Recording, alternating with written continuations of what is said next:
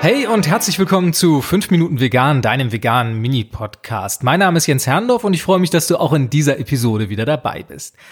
Heute soll's ums Blut gehen, aber keine Sorge, es wird hier keine Splatter-Folge. Ich möchte dir ein bisschen was darüber erzählen, wie meine neueste Blutuntersuchung abgelaufen ist. Und wenn du mich kennst, dann weißt du, dass Blutuntersuchungen für mich ja eine ganz wichtige Sache sind und ich finde, jeder Veganer, jede Veganerin sollte regelmäßig sein ihr Blut überwachen lassen, überprüfen lassen, um zu gucken, ob er oder sie tatsächlich auch alle Nährstoffe bekommt, die wichtig sind und essentiell sind. Und darüber gibt auch nur das Blutbild wirklich Auskunft und deshalb ist das so immens wichtig, das immer mal wieder checken zu lassen. Ich war zuletzt vor zwei Jahren da und ähm, ja, eigentlich müsste man das ein bisschen häufiger machen, muss ich ehrlich gestehen. Ich fände es eher besser, jedes Jahr das Blut überprüfen zu lassen, bin aber nun aus diversen Gründen nicht dazu gekommen, was tatsächlich nicht ideal ist. Insofern würde ich dir raten, jedes Jahr ein Blutbild zu machen. Man muss nicht immer das große Blutbild machen, man kann auch einfach die Auffälligkeiten, die einem vielleicht mal bei einem großen Blutbild aufgefallen sind, dann nochmal überprüfen lassen. Aber lass mich dir kurz erklären, worum geht's überhaupt.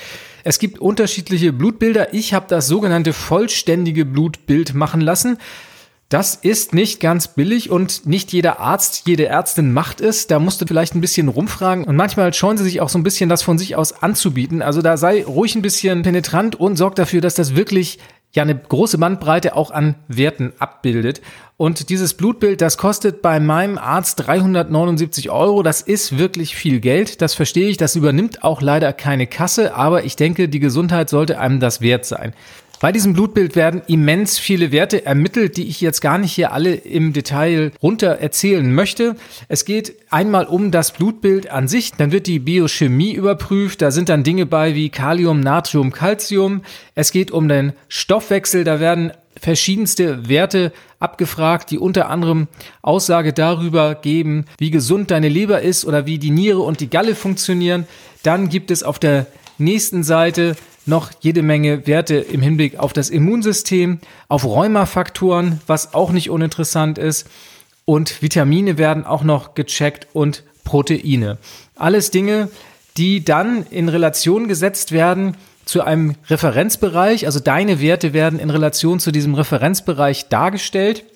Und da kannst du oder beziehungsweise dein Arzt gemeinsam mit dir sehr gut erkennen, wo in diesem Referenzbereich du angesiedelt bist und ob du diese Werte über oder unterschreitest. Und je nachdem, wie sich diese Werte darstellen, kann man dann entsprechende Handlungsempfehlungen aussprechen. Das heißt, entweder Nahrungsergänzungsmittel zu sich führen, die Ernährung vielleicht noch in die eine oder andere Richtung optimieren oder auf bestimmte Dinge verzichten, je nachdem, was sich da möglicherweise rausstellt. Gewisse Krankheitsbilder sind daran auch absehbar, aber das wird jetzt zu sehr ins Detail führen, diese Dinge zu erläutern. Und da bin ich auch kein Fachmann. Da braucht es dann wirklich Fachleute, die diese Werte mit dir durchgehen. Was ich dir raten möchte, ist, dass du diese Werte auch im historischen Kontext siehst. Das heißt, ein einmaliges Blutbild ist natürlich aussagekräftig im Hinblick auf die genannten Faktoren.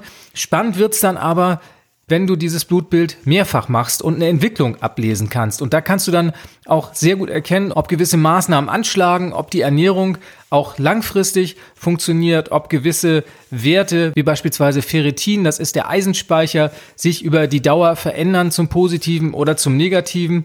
Und insofern macht es tatsächlich sehr viel Sinn, sich diese Ergebnisse in der Historie anzusehen und die Werte dann in Relation zu den vorherigen Werten zu sehen, um zu gucken, welche Entwicklung sich darstellt. Ja, ich kann es dir nur raten, dir da einen kompetenten Arzt, einen kompetenten Heilpraktiker möglicherweise auch zu suchen, der sich mit solchen Dingen auskennt und immer mal wieder zu schauen, wie sich deine Blutwerte entwickeln. Bei mir hat sich's gelohnt. Vieles ist positiv. Ein, zwei Sachen sind etwas verbesserungswürdig. Da muss ich zusehen, dass ich da ein bisschen was an meiner Ernährung noch verändere, noch etwas optimiere. Ein, zwei Sachen werde ich jetzt mal im Auge behalten. Und was du dann machen kannst, um nicht jedes Mal wieder das große Blutbild machen zu müssen, ist, dass du dir so ein paar auffällige Werte, die für dich jetzt vielleicht von besonderer Bedeutung sind oder die halt in dieser Messung dann besonders hervortraten, die unter Beobachtung stehen sollten, dass du die nochmal separat nach einer gewissen Zeit in Absprache mit deinem Arzt messen lässt, dann musst du nicht nochmal das große Bild an sich machen. Wenn ansonsten alles in Ordnung ist, dann konzentrierst du dich auf diese Werte und dann wird es natürlich auch deutlich kostengünstiger. Und dann kann man sowas vielleicht auch einen Wechsel machen, dass man die kritischen Werte einmal im Jahr überprüfen lässt und das große Blutbild vielleicht alle zwei Jahre. Und wenn es keine Auffälligkeiten gibt, dann sage ich nur herzlichen Glückwunsch. Aber wie gesagt, mein Rat, lass dieses Blutbild machen, lass es regelmäßig machen und schau immer mal wieder drauf, wie sich das entwickelt. Das war's schon wieder mit 5 Minuten vegan, mit dieser kleinen medizinischen Folge diesmal. Ich hoffe, du bleibst gesund und bist auch nächsten Montag wieder dabei bei der nächsten Folge von 5 Minuten vegan. Bis denn. Tschüss.